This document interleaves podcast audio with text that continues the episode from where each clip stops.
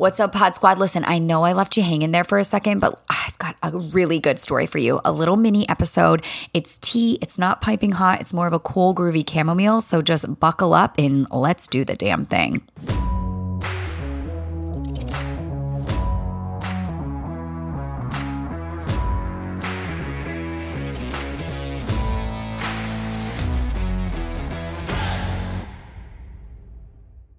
All right, so I just got back from Aruba. Literally, my plane landed last night, Aruba Riba, and I had literally the best week ever. I actually went rogue on Instagram. I went rogue on the podcast. I it just like I just lost track of time, and all of a sudden I looked up and I was like, I didn't put out an episode this week. And normally I'm like so psychotic about being consistent, and I was just like, you know what, like this is life. Once in a while, it's going to happen. And you know why? Want to know why that happened? Because of a little ring a ding ding, Scotty P actually proposed to me while I was in Aruba. Now, there are a few things I want to talk about here because I think that in a world where everything's on social media and it has to look a certain way and feel a certain way, and everybody has an opinion about everything and timelines and pressure, pressure, pressure. I literally can't get that song out of my head. That's like pressure like a tick, tick, tick till you never stop. Whoa, from Encanto. So, anyway, we go to Aruba. I am super managing my expectations because Scott and I have been dating da, da, da, for five and a half years. Five and a half years. Now, I don't know where you live, but in like Boston years, if you're not engaged after like a year or two, like the guy is kicked to the curb. Like you're like, I'm done. Like this is get off the toilet, like shit or get off the pot. Let me tell you, everybody has had some sort of conversation with me like that. And I've just been like, listen, if I have to pressure somebody to want to spend the rest of their life with me, then giving someone an ultimatum is the ultimate no for me. Granted, Scott and I were dealt a very different hand than many people this summer. Do I think we would have been engaged earlier this spring? Absolutely. However, we were dealt a very different set of life cards. And if you've been following around for a while, you know that we suffered a massive loss in our families. And it was really challenging as a couple to navigate. It's something that you don't think about navigating until you're a lot older and you maybe have kids of your own and the family structure might look different. And so, do I think it would have happened sooner? Absolutely. Do I think life happens and life on life's terms can be really challenging and frustrating and cruel and not make sense and not be fair? A thousand percent. And so that's kind of where we were marinating for a while. And I don't know if you've ever been in a relationship where somebody loses a parent, but it's extremely challenging. It's really, really challenging and it takes you to places that you maybe wouldn't normally see again until way further in your life when you're surrounded with your own kids and your family's larger and there's other things at play. So, going into this trip, I was just kind of like really trying to manage my expectations, which I think is really it's challenging when you get to a certain point mostly because of other people's opinions and what other people say to you. Now, I don't think I would have been as aggravated going into this trip if I hadn't been asked no less than a hundred thousand times, when are you getting engaged? And I think it's just so. It's challenging. I'm going to say this word a thousand times. Challenging. It's challenging right now because everybody has an opinion about everything and want and, and and thinks it's supposed to look a certain way. So, the best piece of advice I could seriously give is like social media is such a mind fuck is the best word because we look at everybody else. We think everybody else has the perfect life and the perfect engagement and the perfect wedding and the perfect everything. And it gives us such a false sense of like our not even expectation or what it's supposed to look like or how it's supposed to feel. Like everybody is so individualized. Like we all are so, so, so different. So, how could we compare? Any of our interpersonal relationships to anybody else. I almost think about it like a skincare routine. Like my skincare routine is not going to be the same as yours because, like, literally, our cells, like the molecular level of our body composition is fucking different.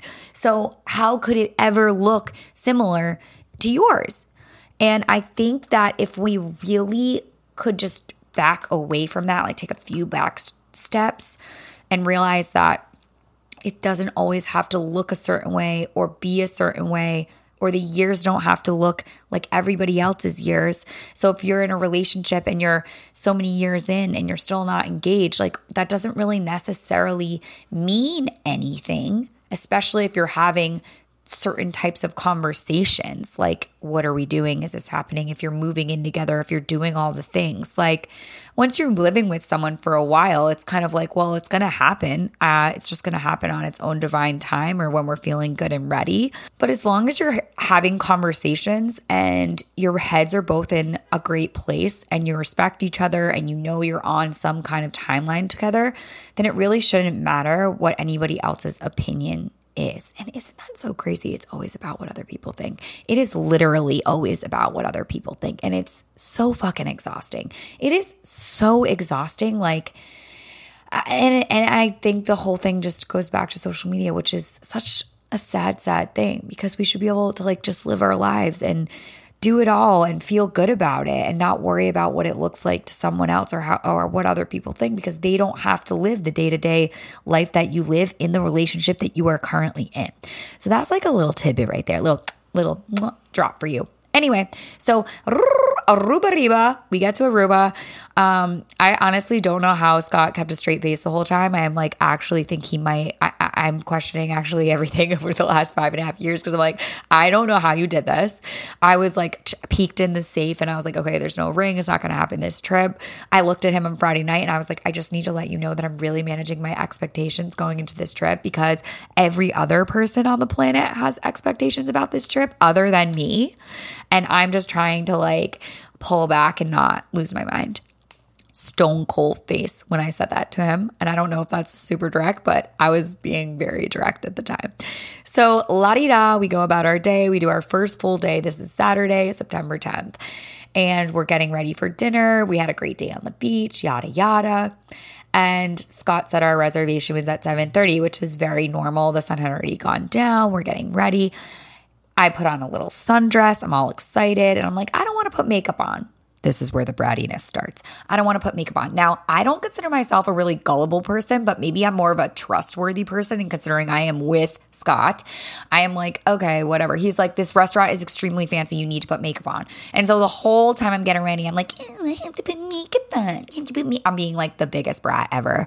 And then we're going downstairs and we're supposed to turn left to go to the restaurant, walk down the beach, and he makes up some elaborate story about going to feed these koi fish. He saw these kids kids feeding these koi fish. You can go get food up at the like up at something and you can feed the koi fish. They're giant koi fish. They're supposed to be so cool. And like literally no alarms are going off in my head because obviously we do shit like this all the time. Scott's obsessed with animals, obsessed with nature. Literally our, his entire FYP page is like grizzly bears and the Tetons and hiking and animals and Australian shepherds and dogs and like it, it's all we do is like hiking and like adventure and feeding fish and like going horseback riding, doing all this. So it was very on brand. I wasn't like, okay, but I was annoyed. I was like, Scott, why do we have to go feed these fish right now? Like our reservation's at 7:30, just being totally like again, I was being a brat, brat, brat, brat. And so we start to walk uh, around this corner and we're like going down this bridge and there's like some kids playing. And I was like, oh, okay, like their kids are obviously feeding the koi fish. And I start walking a little more and I see like some flowers and some lanterns, but still like no alarms are going off in my head because I'm like, we're at this hotel. They're having like dinners on the beach every night and private dinners and private parties. And I'm like, oh my gosh, that's not for us. So anyway, then Scott starts to talk and I my heart starts to kind of pound because he's like, this bridge is called Eternity Bridge and he starts talking and then I kind of turn around. He's already down on one knee and I'm like, oh my God, this is happening. My heart's beating out of control. I basically black out. Obviously, it's a yes because we've been dating forever. And to be honest, you really just black out. It's like a moment in your life where you kind of just black out. I don't know if you have so much adrenaline in you or your heart's pounding so much that you literally just black out. So I'm like, yes, oh my gosh, of course. I didn't even cry because I was so shocked. I was so dead shocked and so dead set on the fact that it was not going to happen on this trip that I was I was more just like I was dumbfounded. I just looked at him and I was like, "Are you serious?" It was more like, "Are you serious?" Um, again, keeping up with my brattiness, clearly. And so that is literally how it happened. That is how, that is the grand Ruba Riba story of how um, I got engaged this weekend. And then the two days later, it was like my three days later is my birthday. So just all this stuff happened. And the coolest part about the entire thing was keeping it a secret from social media. I know. I'm I know. I don't even know what to say. It just feels like this whole like hoax. Um it was awesome. It felt like you were in a little bubble. I was in a little bubble land and just loving it and I could stay in it and I didn't have to talk to anybody. It's like you were on an island. No one knows who you are except you and your partner and you can just kind of like be with each other. And also, it's your own little secret. And you're just living in this like nice little bubble of like happiness and excitement. And it was so special. And then it was my birthday. And so it just feels like, whoo, a 180 coming back down to earth right now. But I know so many people want to hear about it and they want to hear the story and they have questions and all this stuff. And so that is the grand Aruba Reba story of the ring a ding ding.